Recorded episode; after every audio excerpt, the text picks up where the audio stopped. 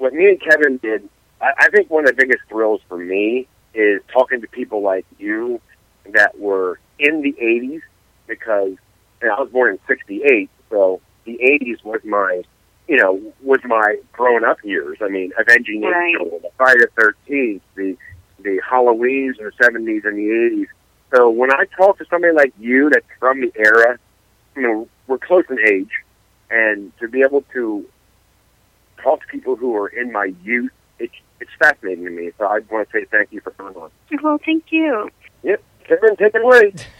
I really wanted to tell you, Deborah, why that uh, I really wanted to have you on, and I really want to talk about uh, what you did in the past and, and what you're doing now because uh, I really first got acquainted with you as as far as, of course, Friday the Thirteenth Part Five, which you have the distinction of being in one of the most debated installments of the Friday the 13th franchise. There is no middle ground on it. You either love it or you hate it. I happen to like it, and I always like to talk with people that uh, have a different opinion on it. Uh, but one thing that I notice about you is that you are always so refreshingly positive. You, you really are, and uh, we'll talk about it a little bit later. But um, you, uh, in, the interview, and, and I'm talking about Camp Crystal Lake Memories, the the book about Friday the Thirteenth. When when everybody was talking about Part Five, you were one of the few that that had favorable comments about your experience it was you and the guy that played Demon, and, and he's been in a, a lot of stuff. But I, I thought it was really ironic that you had the most positive view on it, and you had the hardest job of anybody in the whole movie. You had the most difficult scenes. uh, so I want to tell you that I have a, a lot of high regard for you and, and all the other stuff you did too, because you really have a a positive outlook on things, even in some of the negative things that have happened to you. And, and I've I've read about you extensively in preparation for this, and I, I dig your attitude. I said all that to to say this. I really like your style. Well, thank you. That's really kind of you. I wanted you to talk about your career, and I also wanted to just catch up on, on how have you been? You know, what are you up to now? And I want to uh, give her some props. She has quietly conquered uh, not only film and television, but also uh, the literary world and academia. How's that? Did I did I nail that? Okay, Deborah. Bravo, Deborah. thank you. Well, the question I want to ask you, Deborah, to get started is, I know we don't ask this question, but I'm just going to go ahead and go with it because you are an 80s actress, and I know apparently I, you must have left the film for a while to pursue, you know, to pursue a career and family life. But The Innocent Prey is a film that I have, which I have not watched yet, believe it or not. May I ask you, how did you get started? I mean, I, basically, let, let, let's back this question up. What was your experience like to step on a film set in '84 in that era? What was your experience like, even if it's a small part? But what was your experience like when you first go around on the on the big screen? Well, um, it was first of all just you know, when I left um, acting, what I did was went to journalism. Um, I went to college and uh, graduated in the top five percent of my class, and became a journalist with the Fort Worth Star Telegram and then the Dallas Morning News, and then Modern Luxury Magazine and Front Desk Magazine, and I covered arts and entertainment. Um, you know, in the '80s, when I very first started out in film, it was it was before '84. It was, I believe, it was '81. I'd have to check to make sure. I was working at the Playboy Club.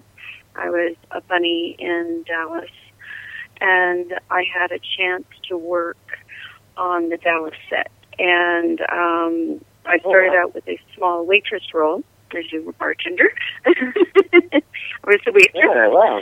And I ended up working with them for two summers as a stand-in uh, when they were in Dallas, and then over a period of time, I did seven small speaking roles on the on the show, and it, it was a lot of fun. Um, I loved working with the cast of Dallas. Everybody was so nice and uh, very accessible, and um, you know, Larry Hagman was uh, adorable. He used to sing when I'd come on set instead of Peggy Sue. He sang Debbie Sue.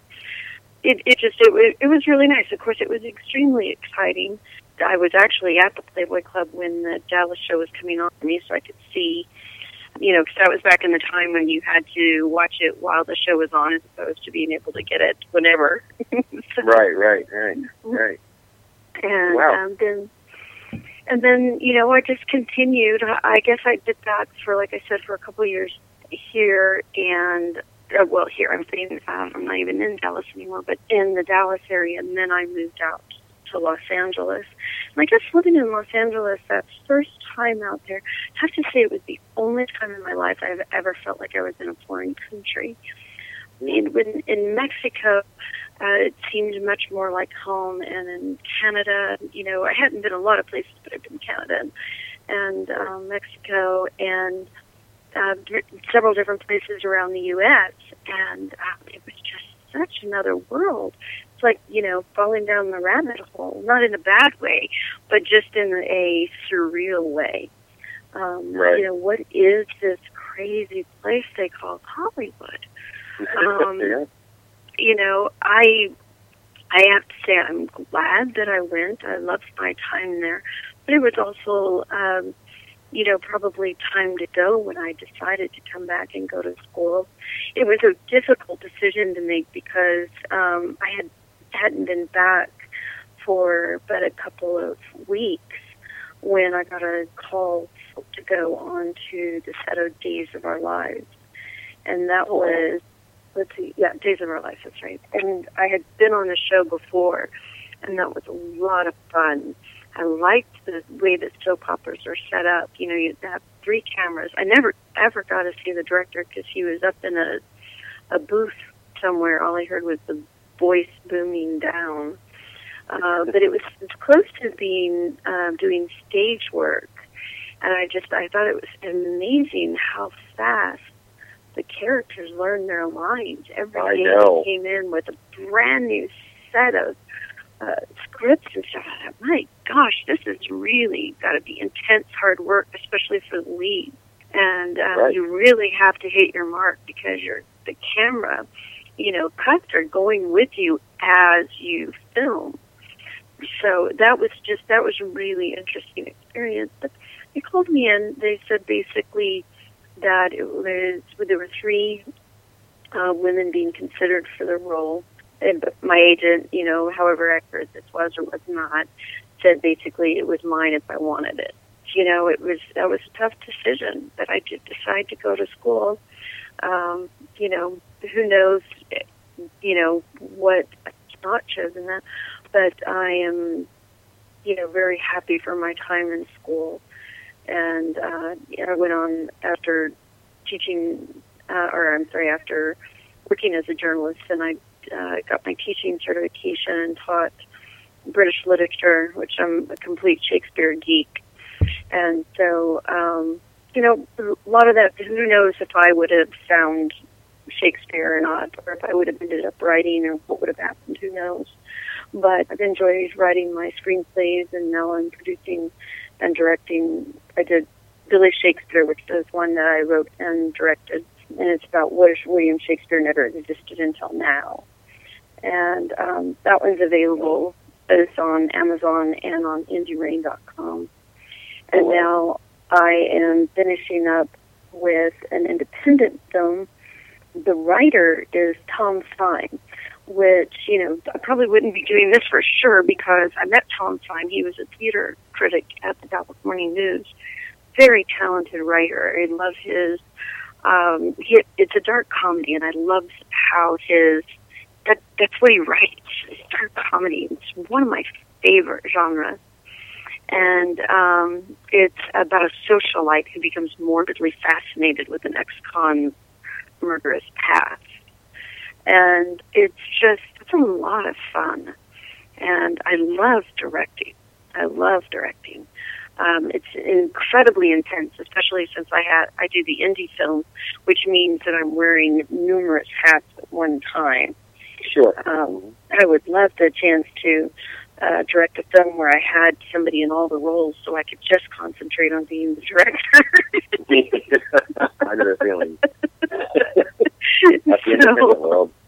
yeah, but it's um, it's very exciting, and I've um, you know, directed a stage play as well. I'd like to do some more stage. Um, this time with a, a group of people that are a little bit more dedicated to their time. I got into the 18th rehearsal date, and I had yet to have my cast complete. Oh wow! Everybody had stuff they were doing. Yeah. Um, I'm just, I am way too intense a personality for that kind of situation. it does well, not work for me. well, I, I think Kevin can agree. I'm very similar. Definitely. So now, uh, I know it's probably I don't know how it was perceived later on in life, but Friday the Thirteenth: A New Beginning, the scene that you had, I'm sure we talked to Teri McMinn, who was on the Texas on Chainsaw Massacre from '74. Me and Kevin and John Gill interviewed her, and the scene that, that she did is not far like your scene was, but it seems like she acted like that that role never existed Remember Kevin? Yes. And then when people start finding out about it, um, she had to talk about it. But she was like embarrassed about it for years, but she wouldn't go to any conventions. Uh, and then eventually, I guess, what, a couple of years ago, she finally came to her senses. What she said. She goes to these conventions, and then she realized that this film is bigger than what she ever thought it was. Now, with being in Friday the 13th, and I, in the early 80s and the 80s, nudity was a big thing in horror films because that's just the way it is to attract uh, younger generations to watch your film. Right. Now, has that, I mean, if I'm trying to tell me, I don't know, I'm just, I'm on the fly here asking this question. Did that scene affect you in any way later on no. in life where no. you know? No, I, I'll tell you why. One, um, life is way too short to regret um, right. or you know, um, I, I mean, we all can look back on our life and wonder, well, what would have happened if I'd made this choice or that choice or or whatever. But um, you know, to actually spend and waste your time regretting something um, that you've done, it's crazy. Has it caused me difficulties in my life? Yeah, it has. Um, I was thrown out of two high schools, and that was devastating for me because um, you know, I love teaching. I was an extremely intense teacher. Um, you know, I didn't, uh, I expected 150% from everybody, as I expected from myself. And, you know, I, I was definitely coloring outside the lines as a teacher, but it went from, you know, my principal and such coming to me and they, they literally told me that I was the kind of teacher they write movies about. And then as second he finds out, I get canned. It's like, you know, I'm still a good teacher. You know, um, I honestly, when I went into teaching, it never occurred to me that that would be an issue.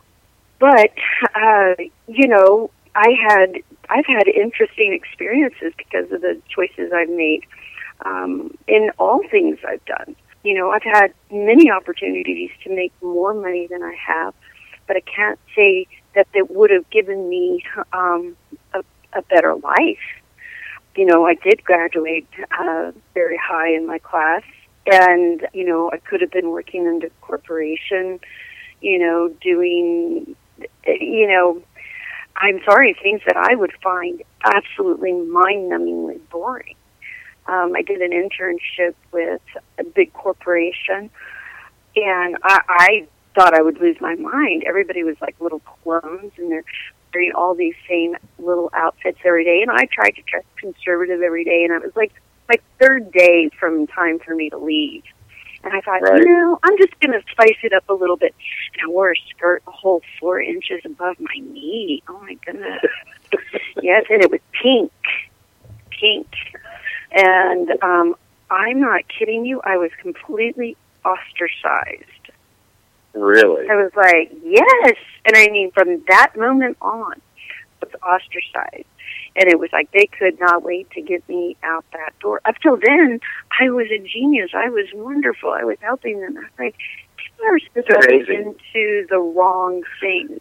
And so if somebody has a problem because they think that I did something inappropriate, well, I don't know. I think maybe they're the ones with the problem, not me. Well, Um, God bless you, Deborah. God bless you. Because I, I mean, just hearing that story. I mean, come on, you're an actress at the time. Right. Come on, people. I mean, the, Yeah. look what's going on in the neighborhood alone here in Pennsylvania. Five teachers was arrested for molestation or having an affair with their students. We all do things in our past to where it was at the time it's exciting. You get a big break in the movie industry or anything, and sometimes, which I get it too, something that I've done in the past that seems to always come back and bite you in the ass, even though it's not that bad. But in Right. somebody else's eyes who has a board stuck up their ass, use my language, um, they think the world revolves around their choice or their opinion or their thoughts. So God bless you for for I mean telling that story.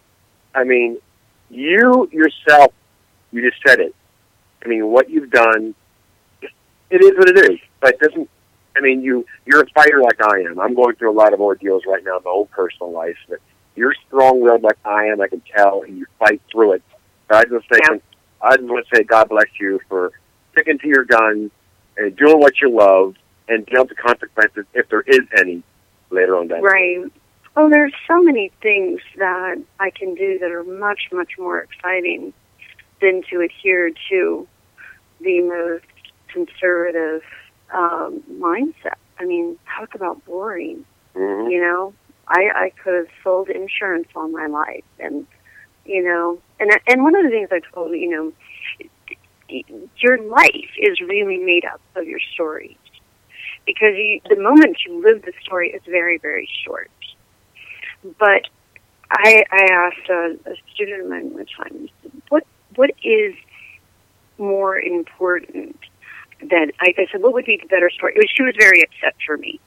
And, and, and granted, believe me, I was very upset too. I said, what, what is the, what is a better story for me to tell? That I, um, worked as a teacher for 30 years and retired, or that I, uh, was thrown out of two high schools for having my tits on the internet. What's the better story? You tell me. like I said, unrelentingly positive. I totally admire that. Wow. So she's like, oh, okay. Yeah, but do you know? You know, it's funny you said that, but do you know kids look at that stuff anyways? I mean, I, yeah, I, I get. I know it's like I mean the reality was is that after it came out when I was here working in New Mexico, it's in the same town I'm looking at living at now, and they thought I was going to run away in shame. It's like in those are tits. We all have them. Fifty percent, more than fifty percent of the population has it. Get over it. That's right, and, and my And still circulating today. Damn it! But you know what? The boys all of a sudden needed so much help with their grammar. They started coming in to be tutored, to get help. I know what they really, they just wanted to talk and ask me questions about that time. That's okay. So what? Mm-hmm. But Right. what they were doing instead, they were being incredibly polite, incredibly polite, more polite than they'd ever been in the classroom. And they were sitting there listening, taking notes. You know, use it to the advantage. That's what I did. Exactly. Exactly. He pulled up my on on his cell phone. They were he was they were text messaging my boobs around the classroom. Well, I'm in the middle of a grammar lesson, and I looked over there and I go, "Yeah, those are mine. Put them away. Back to the lesson." That takes a little composure. Somebody else, you know, might fall apart, but it's like you know, I don't know. It, it's just a very um, strange world that we live in. It's Yeah. a world of judgment, and Yeah. um, it's it's not. I, what what exactly is wrong with them? I, I Yeah. don't get it. I really don't. I know. It's like um, I, I- it's like oh my god, her boobs are too beautiful. We can't have a us here because mine. I'm I'm not compatible to hers. Let's fire her. I'm being facetious, but you get my you get my point. Yeah, I, I don't know what it is. I think it's just there's such a, a heavy conservative element, but it's like why? I, I, I don't know. I, I, I think there was some at some point in my life where I just kind of I feel like I woke up and I realized that everybody's just making stuff up. I used to think that if I looked long enough, I could find somebody with the right answers. And one day I was Mhm. like, you know what? Nobody has the answer. Not Yeah. a single person, there's not a single philosophy, there's not a single religion that has a clue what's going on. And for men, it was like so freeing because it was like, okay, well, they don't know any more than I do. I've got my best guess, and it's as good as theirs. you know? Crazy. but That why somebody crazy. decides that something like that? I mean, I could so I would like to do maybe like um, a short or something on the idea of a society that um, views maybe the hands as being obscene. Hmm. You know, and just just to show how ridiculous the whole thing is. This idea, just to pick a part of the body and decide that it's obscene. Right. Well, I got a documentary for you that that, that you and I can work on. Uh, I got that? a great ti- I got a great title for it. It's called Boobs versus Education. What is it about? Oh no, not being facetious, but I mean, look look at the commercials today. I mean, hmm I mean, they're, they're not showing boobies on TV, but they're showing them wearing bras. I mean, come on. I mean, my grandsons are five and six, and they go, "Oh, boobies." I mean, I mean, I mean, think, think about that. I mean, I mean, Kevin, I'm sure your kids. I'm sure. Oh, boobies. well, you know, I have I It's have a fact of life. I have two young sons, and uh, you know, we were me and one of my friends were talking about it the other day. If you wanted to see boobies back when I was growing up, it was uh, it was an ordeal. I remember us sneaking in to try to see the Madonna penthouse. If if you guys remember that. And uh, it was an ordeal. I mean, you had to get over kind of a, on the side of the magazine rack where the, the guy at the cash register wouldn't see you. And and now, if, if my boys want to see boobs, uh, you know, they can just pick up the iPad.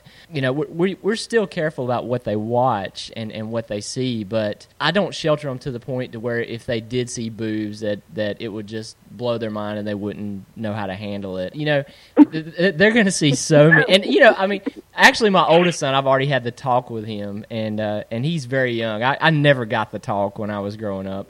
I always thought I'm going to do one better with him. I mean, I, I did it tastefully, of course, but you know, appreciate it and respect women because uh, they're going to see all these things out there, and if if if they didn't see them with somebody who can explain it to them, they're not going to know how to handle it when it does come up unexpectedly and they're on their own or they're with somebody who is not going to explain it to them. So, so that's my take on it, Deborah. I, I think, you know, and I don't know, I would like to say that uh, if this happened now and you were in a film where, you know, you did have nude scenes and, and you were a teacher after the fact, that that situation wouldn't come up now. But, you know, I, I kind of think it would. Oh, Because this is we're talking about this is in the last five years is my teaching problem. Yeah. yeah, I don't, I don't think Yeah, it's changed that much. They just in Dallas they just fired a woman I understand because she was a centerfold. Mm.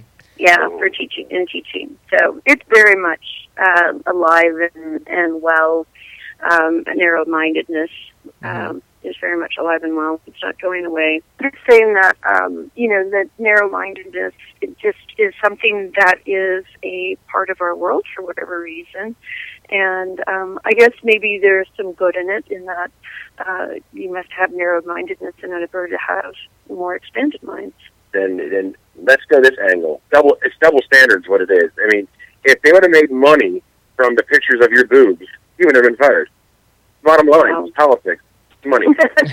and and you know, It's. Schools making money off of them. I, I value your opinion on this because I mean you you were in the trenches when you know number one you were uh, naturally attractive, uh, naturally voluptuous, and you were in a time where uh, whenever you did go out to get any kind of an acting gig, you always run the risk of being exploited because of the way you looked. And uh, anything you say about this, I, I value it extremely because I, I know you ran into that from time to time, and uh, it's it's like I said, I was I was so amazed by all your commentary on on Friday the Thirteenth Part Five uh, because you know you were like, well, you know, it was it was uncomfortable to do, but you know, all in all, it was a good experience. And and I read an interview where you said the same thing that you just said now, to where you know you don't have any regrets about it because uh, regrets are a waste of time, and anything that you've done has you know that that maybe you should have a, had a regret about got you to a better place. Well, I learned a lot being on film sets. I Mhm. learned about,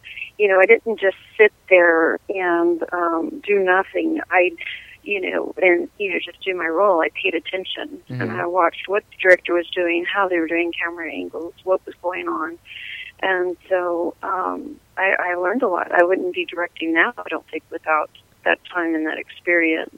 And you know, my time there, um, you know, I I learned about how they did you know the the makeup and stuff you know going in and um having the mask put on and and shaped and made that would eventually look like you know my nose had been broken from the and the eyes poked out and stuff and you know it just it, there were interesting things going on Mhm.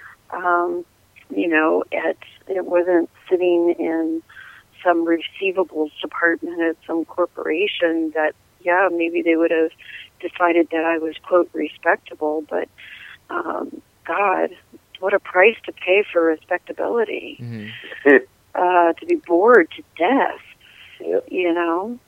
Um, and I loved my time as a journalist, you know, and um, my writing has, I, you know, I've written seven screenplays and a novel, and Wow. it, everything that I've done in Hollywood is a part of my story and a part of my narrative that gives me things to write about.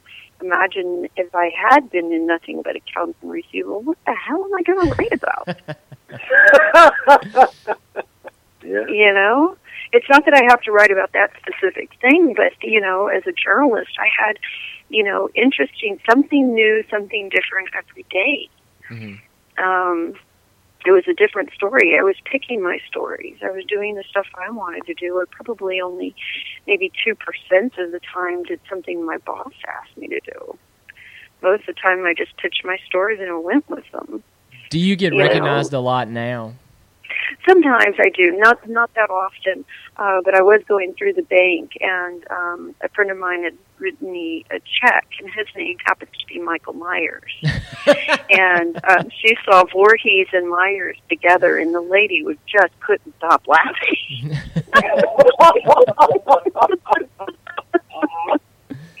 Love it.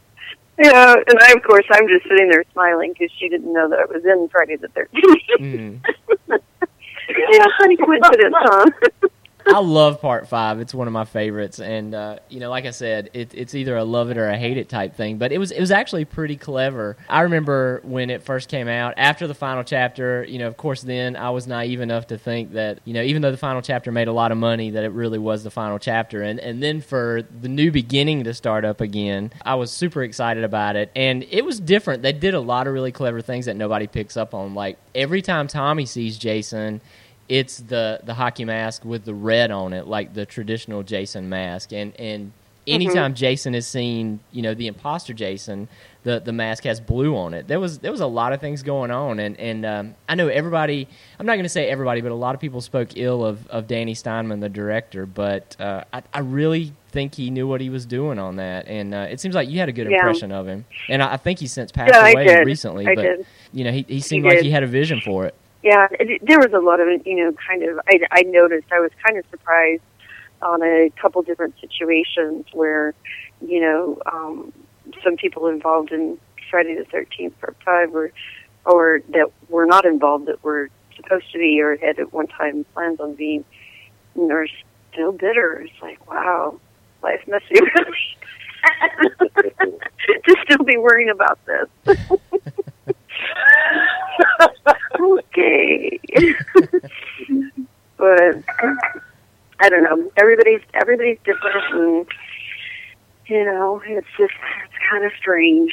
Mm. I will say that was And the worst halfway house for teens The only ever. reason that I got the role was because I had big boobs, and I was like, no, actually, that wasn't why. But and it was somebody not even in the film, and didn't know anything about me or anything about the role or why I got it. You know, I got it was because I understood something that was just so completely basic. Her boyfriend is asking her to go have sex in the woods. hmm You're going to be pissed? I don't think so. you might be hesitant because you know you're not supposed to. You're supposed to stay out, but you're not going to be pissed. You know, and that that was it. That was the whole reason.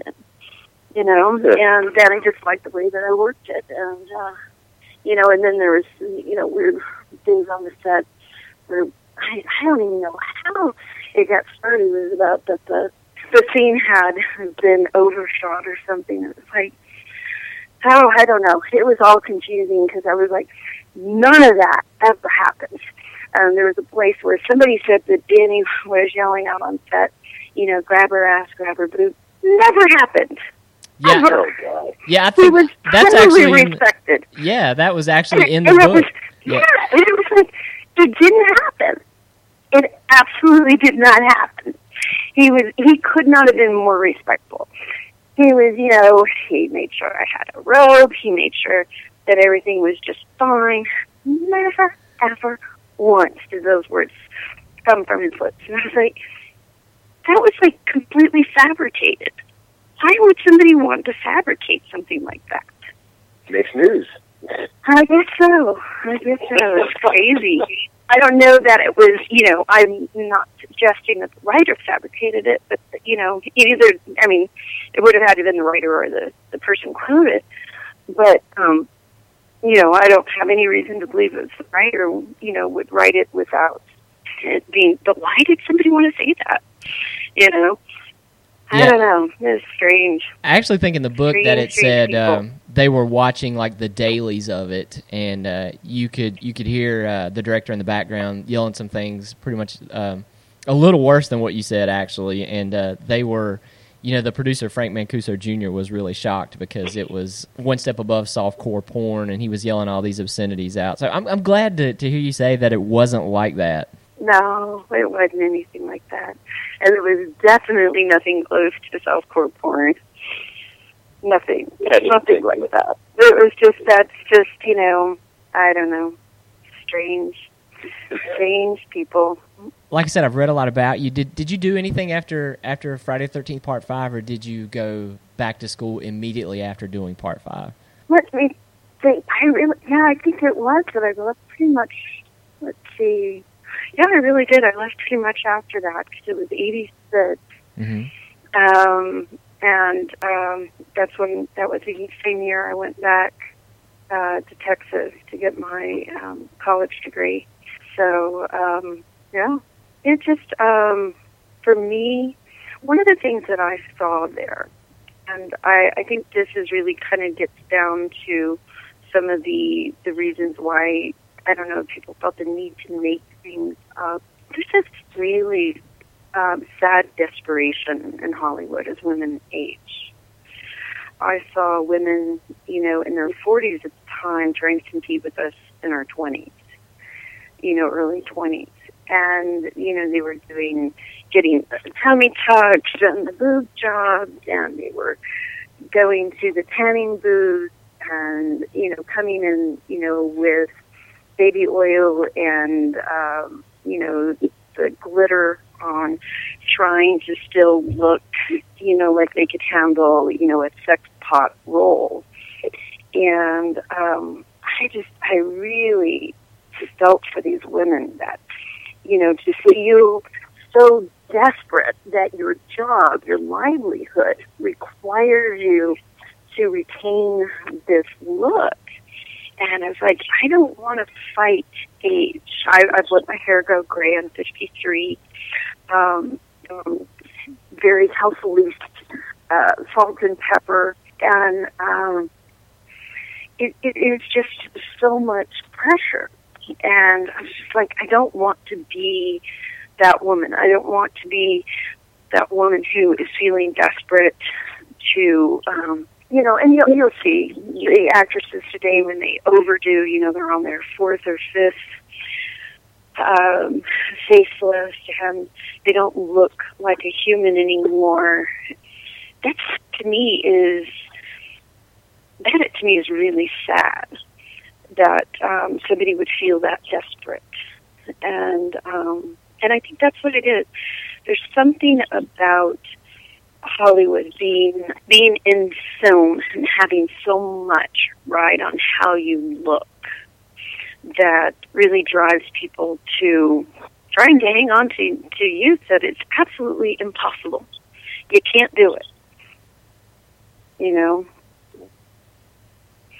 And that's what really made me decide that um, I really wanted my education and I wanted to be a writer.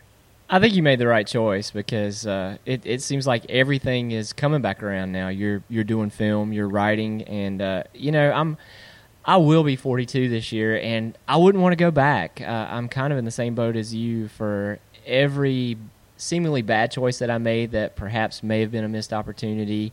I might have missed out uh, on the place where I'm at now. So I, it sounds Right. like you feel that way too. Absolutely, absolutely. Yeah, whatever it is that you do or you do not choose, it, it doesn't matter. It does what you do choose, and and part of what you don't choose does become a part of who you are, hmm and um, that's not a bad thing. I, I knew you would wax a little philosophical on here, so uh, I'm, I'm kind of glad you did. you were you were also on a show that I love too, and I got to get a plug for this show because uh, it's an old show by now, but it was so cool. Riptide, you were on Riptide. Oh my Mm. gosh! Yeah, I was. Uh, what's going to bring that up? Oh, That one was just a plain fun set to be on. I bet it was Joe Penny. you know, the jumping when we were jumping up and down on the bed, it was just like, wow, I'm being paid for this.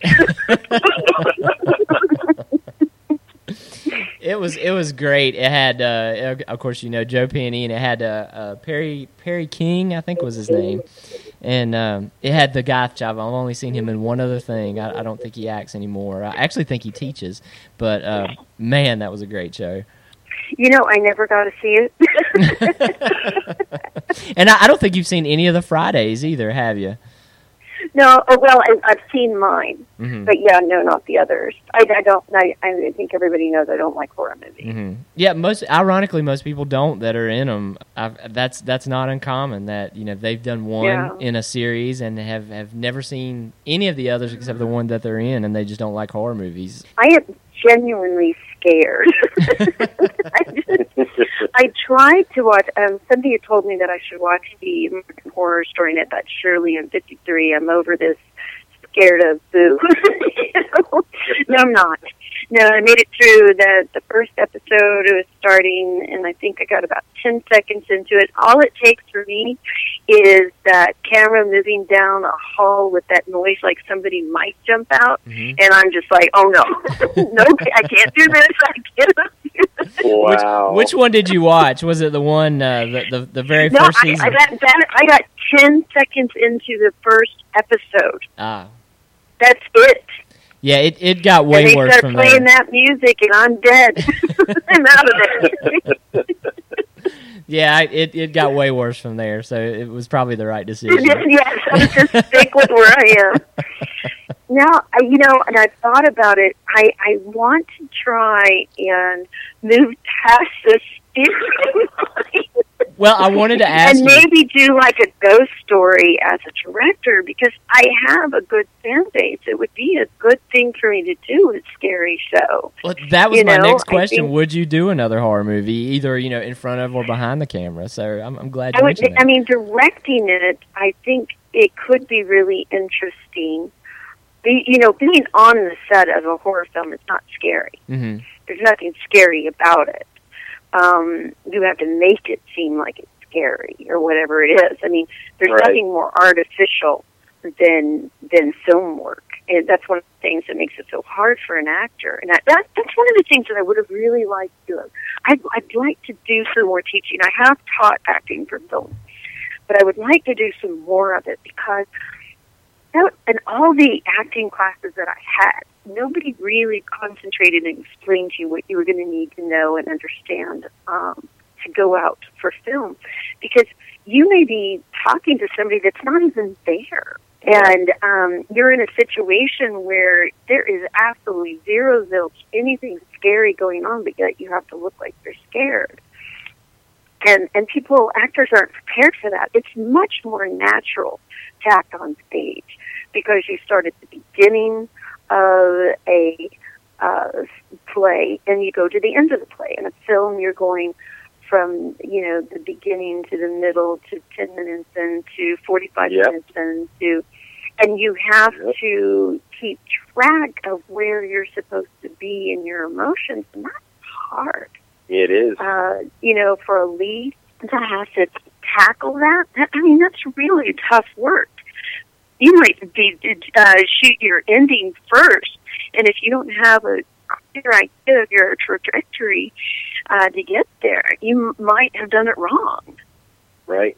And uh, so, I don't know. It, it's it's. I, I really, I absolutely love working with actors show up. if they don't show up, I am an absolute bear. You're the, you're the avenging angel, right? there you go. Exactly. That was a fun But- set too. I enjoyed that. That was a cool movie. That was I saw that one before I actually saw the original one, so uh, I, I liked it better than the original. But I, I didn't even know you were in that. Uh, it, it had been Mhm. a while since I saw it, and uh, I went back and watched it, and uh, I had no idea. I love that movie though. You're great in it. Oh, thank you. Yeah, that one was that was definitely fun fun to be in. Well, there's you know, also you know, one uh, a, a neat story that I like to that it would have never have been able to have. But on, uh, do you remember Mystic Pizza? Mystic Pizza. Pizza. Oh, yeah. Mhm, the Mhm. film Mhm. with that was what Julia Roberts got her start in. Mm-hmm. Yep. Mm-hmm. It was she, I, and one other woman who were uh, down for that lead role. Oh We're the final three. I, Wow. I, I think I think that's pretty cool. that is pretty cool. I don't mind losing out to that woman. No, no. If you if you have to lose out to somebody, that's a pretty good one to lose out to if you're to. gonna get your butt kicked, getting kicked by Julia Roberts is not bad. yeah, there you go. supposed to be in the final three. I'm a happy camper. Yeah, but uh, you know, it- it's I I really enjoy directing though. It's just it's su- such a neat experience. I mean, it is um, incredibly tense. The hours are ungodly long, but boy, do I love it. is is that kind of a passion that you want to pursue now more so that it seems like uh, you're you're pretty diversified and, and you kind of you know go on a uh, go on a tangent to where you'll you'll write and then maybe uh, you're doing film work now is is directing kind of going to be the natural progression kind of what what you're going to end up doing the majority of your time here in the near future hopefully I think so. Um, anything to do with, you know, I've done some music videos.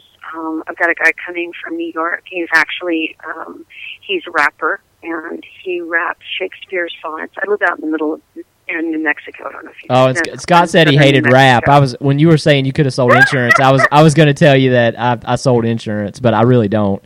But you know, um, what I like about it, and, and that's not, I can't say it's my favorite genre of music.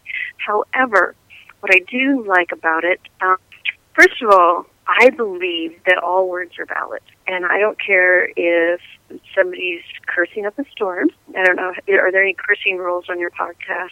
no, no, I I, I usually Okay. try to keep it. I don't care clean. if somebody's like, you know, fuck this or bitch this or mm-hmm. bastard or whatever the hell it is. I really don't care. I don't care.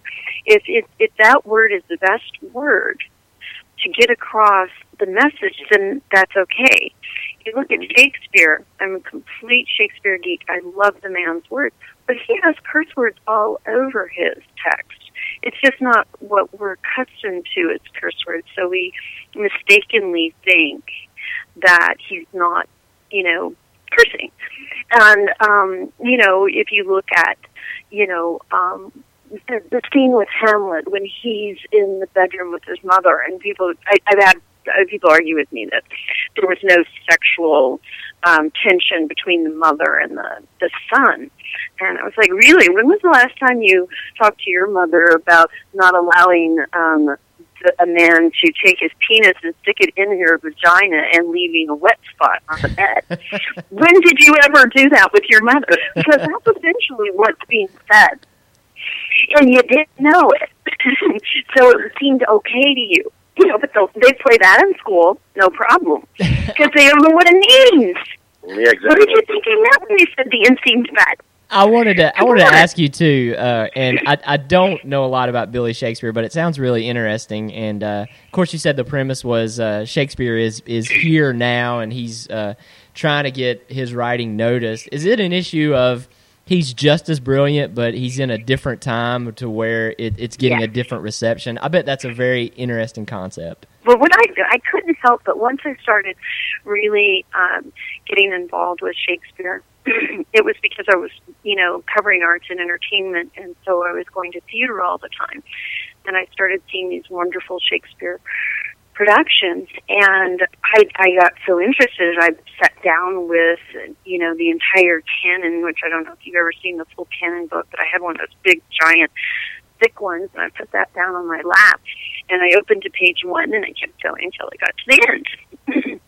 anyway, I I just couldn't help but laugh about my time in Hollywood and Shakespeare because he is the most popular playwright still or screenwriter still. But what if he didn't exist? What if he didn't have that reputation that said he was the most brilliant writer in the English language?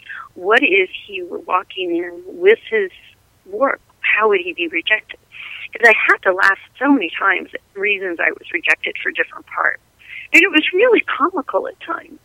Um, one role was um, I was going in for, and I was supposed to be uh, kind of an innocent 16 year old, and um, so I went in and you know I I looked like I could be 16, and I was a baby face. They loved my acting; they thought it was brilliant. But I was supposed to be innocent, and um, well, she had big boobs. Really, really? I whether I'm innocent or not. Really, honestly. And another one, it was a situation where I was supposed to be intelligent. So I bound down my boobs a little bit, tried to, which was not easy. And, you know, went in there, put my hair back, and uh, some glasses, you know, eliminated makeup and stuff, you know, trying to be that character that they were describing. And they're like, once again, they loved me. They thought it was great. I was supposed to be intelligent. Well, I had big boobs. And I was like, wow, this is just too funny. You know, never mind that my I have an IQ of 145. You know, and and and never once as my breasts were growing did I lose any of those IQ points. They actually stayed with me. And um, that's a little known fact that um, people don't know is that when your breast size increase, it does not take away from your brain capacity.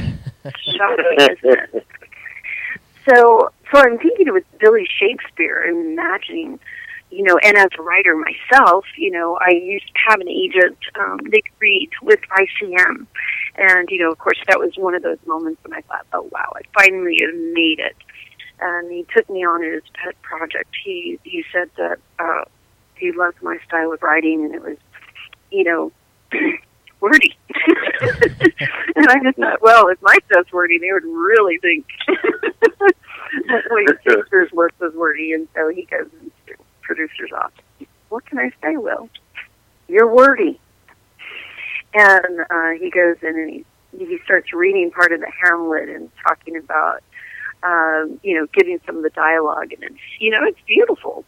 This guy's reading it like it's just absolute shit. He said, "Get to the point. You're a fucking whore, mother."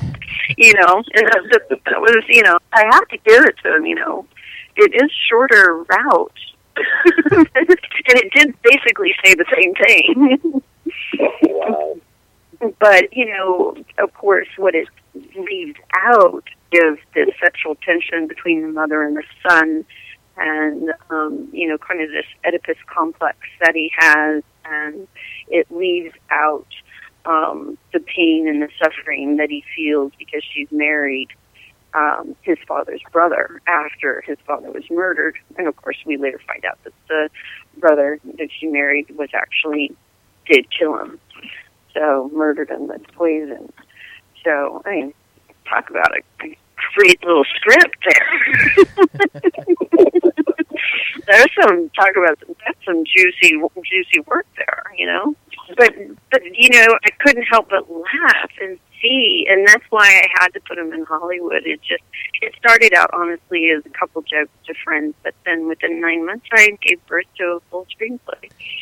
Got absolutely nowhere with it, but then I ended up in the teaching in one of the places I got thrown out of.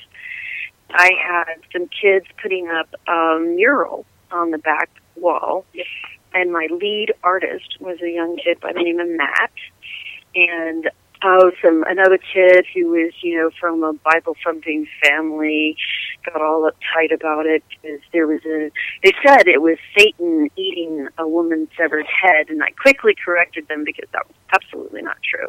That it was a demon biting a woman's severed head, which I thought was completely different from actually eating it, and it wasn't the devil. The devil was actually in another spot. I'm not sure how the rumor got around the, the devil anyway, they didn't seem to think that I was funny. I thought it was pretty funny, but um, anyway, they the the principal after being in the room numerous times, knowing exactly what we were doing and praising it, saying, you know, this is brilliant. You know, the kids are really involved. They were writing music. They were putting painting. They were writing poetry, writing stories, doing all kinds of fun, exciting things.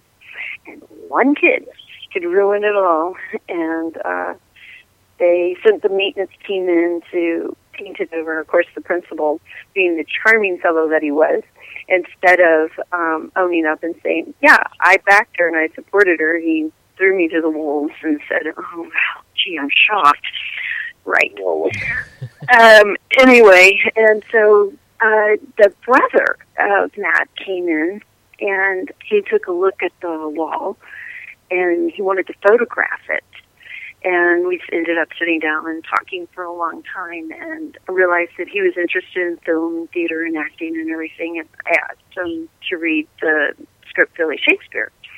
And I said, I'm interested in putting it on stage here in town. And uh, he read it and we got back together. And his name was Philip David Collins. And um, in a little cafe in Alto on a piece of paper. We plotted out because he basically told me we could film this, and um, I don't know why I believed him, but we I did because I didn't have two thousand bucks to start filming, nor a camera, nor anybody who knew how to work a camera that I knew. but somehow or another, I believed him, and um, and that really, honestly, if there's one thing I could tell anybody about my life, besides understanding that absolutely nobody knows anything more than you do, um, uh, as far as how the world works, is that once you believe you can, you can, and that's that's really that's the first step. Because once you believe you can, you will figure out how. Right. And um, and we did. We made the film in uh, this community of about 7,000 people.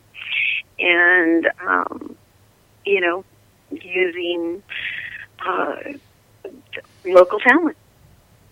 And I want to give you the opportunity uh, to promote it. Where would somebody be able to see it or learn more about it? You can see it on Amazon.com and uh, just type in Billy Shakespeare and the movie will come up. And you can also see it on um, Indie Rain com, which is I N D I E R E I G H N dot com. You gotta check that out. Now, I've, I've, there is a reference to my part in Friday the Thirteenth in it too. So you you sold me already. Enjoy that. yeah. Any final thoughts? You know, anything that you want to add that we haven't touched on? And, and like I said when we were corresponding, I did not want to talk about Friday the Thirteenth Part Five the whole time. I wanted to uh, really let everybody know what you are doing now and. Uh, you know how you've continued to be a creative person. I, I think you've done really well elaborating on, on all the cool things that you're up to. Any final thoughts, there? Um, hmm.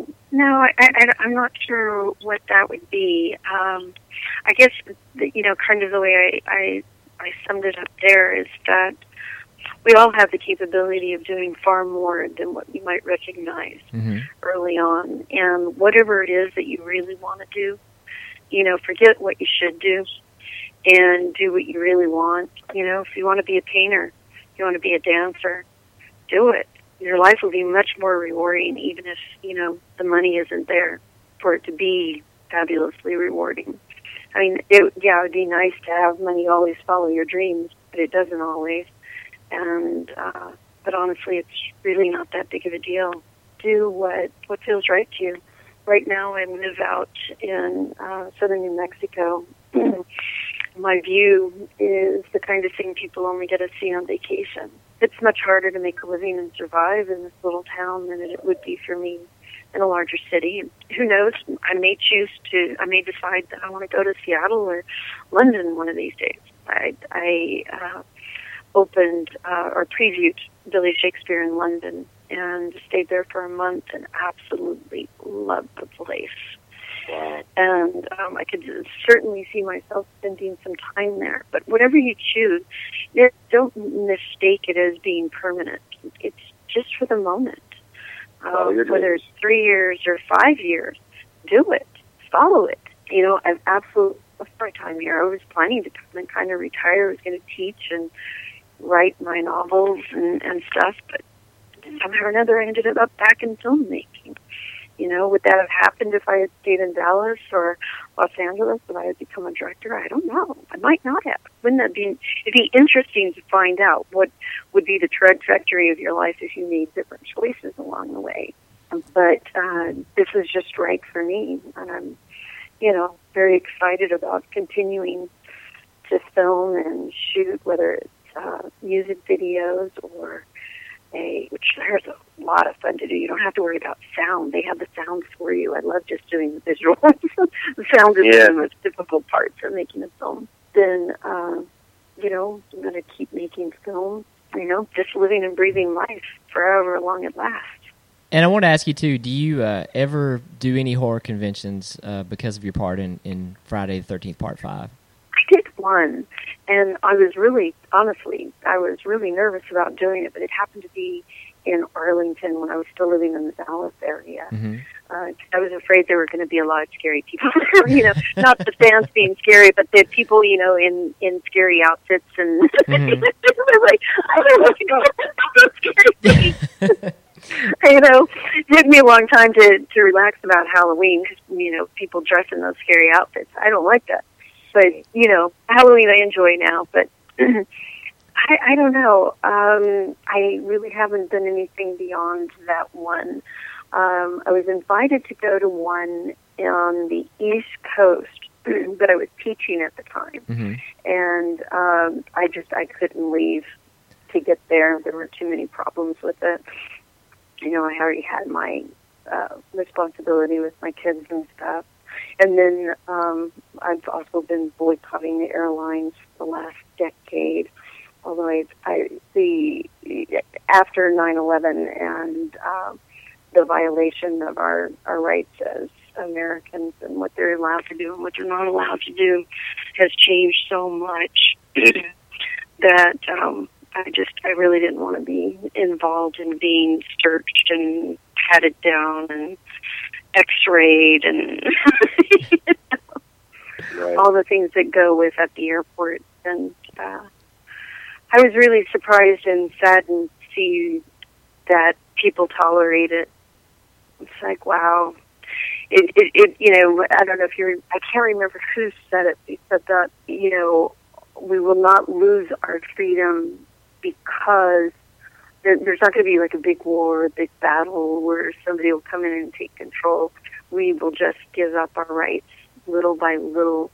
The way it'll happen is that those in power, the people around us, will keep telling us we have things to fear. We have this to fear, so we have to do this to make us safer.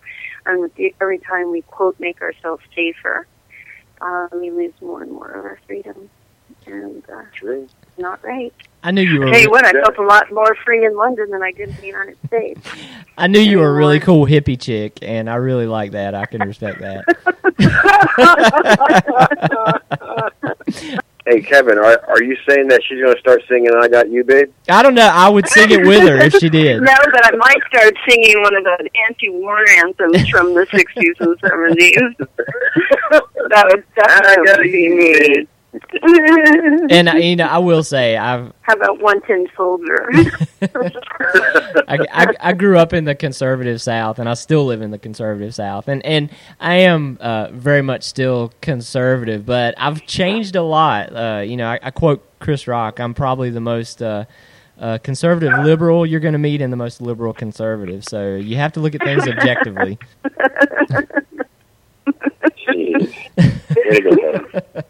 I, wanted to thank you for being on. You you have no idea uh, what it meant to Scott and I that you devoted some of your time. I know that you're busy, and uh, just the fact that you came on and you related some of your experiences, some some very personal experiences. I can't tell you how much I appreciate it, Deborah. well, I very much enjoyed talking with you guys, and I appreciate your thoughtfulness on the, the questions, and not just, you know, it wasn't your, um, it wasn't a boring interview, and I appreciate that. Oh, you were you Yeah. definitely made the interview, and Scott and I didn't want to ask you the same questions that you get asked over and over again, and uh, I really did try to send it in a direction as far as touching on Friday Five a little bit, but just what you're doing now because you do lead a very interesting life, and uh, like I said, I I think the the the best part about talking to you and, and even you know following you on Facebook and, and reading some of the things that that that you've said is that you are such a positive person. Well, thank you. yeah, yeah, positive, non-judgmental, and I think everybody's life would be easier if we tried to be like that a little more because we all have our flaws, and uh, you know, there's there's no template for life. There really isn't, and uh, you just do the best you can. So, Deborah, it was I- great I- to have you as a guest as well. Oh, thank you. I appreciate it. I really do. And and the the fan side of me, I've, I've got to geek out and say it was so awesome to talk to you. I cannot believe that I talked to Deborah Voorhees. We talked to the naked chick from Friday the 13th. that was a joke. That was a joke. But uh, if if you do a horror con, I want to plug Mad Monster Party in Charlotte, North Carolina. Please come to that. I would be there. Okay. It's it's a When, good it, one. when is that? Uh, it's typically in March, and uh, it's you know it's I think this is the um, the third year, and uh, you know I, I never went to uh, horror cons that much up until about 2010, and we went to Texas Frightmare Weekend in Dallas. Uh, me and a buddy actually road tripped it to Dallas from Central North Carolina, where I live, and um, it was such a great experience. It was it was. Uh, such a, a a task to try to get there though. It's it's like uh, 1,100 miles one way, uh, so uh, you know you had to be dedicated. And we did it in like two days on five hour energy drinks and uh, a lot of classic rock and roll. That's pretty much how we made it. But then we got Mad Monster Party in Charlotte, which is just you know at my back door. Charlotte is about 90 miles away from me, so uh, this is. I want to say this is the fourth year, and it's really gotten big. Check it out on the website. It's madmonsterparty.com. Uh, but if if you're gonna do one, that is a good one. Well, thank you. I appreciate that. well, send me a link to it. I'll take a look. I will. I definitely will. And uh, enjoy the rest of your day. And like I said, it's it's been uh, awesome to talk to you. It's been awesome to get to know you, and I appreciate your time so very much. Thank you. Thank you both, you guys. You guys are great. You Thank too. Deborah. Take care. You too. Take care, Take Deborah. care. Bye. Bye bye. See you.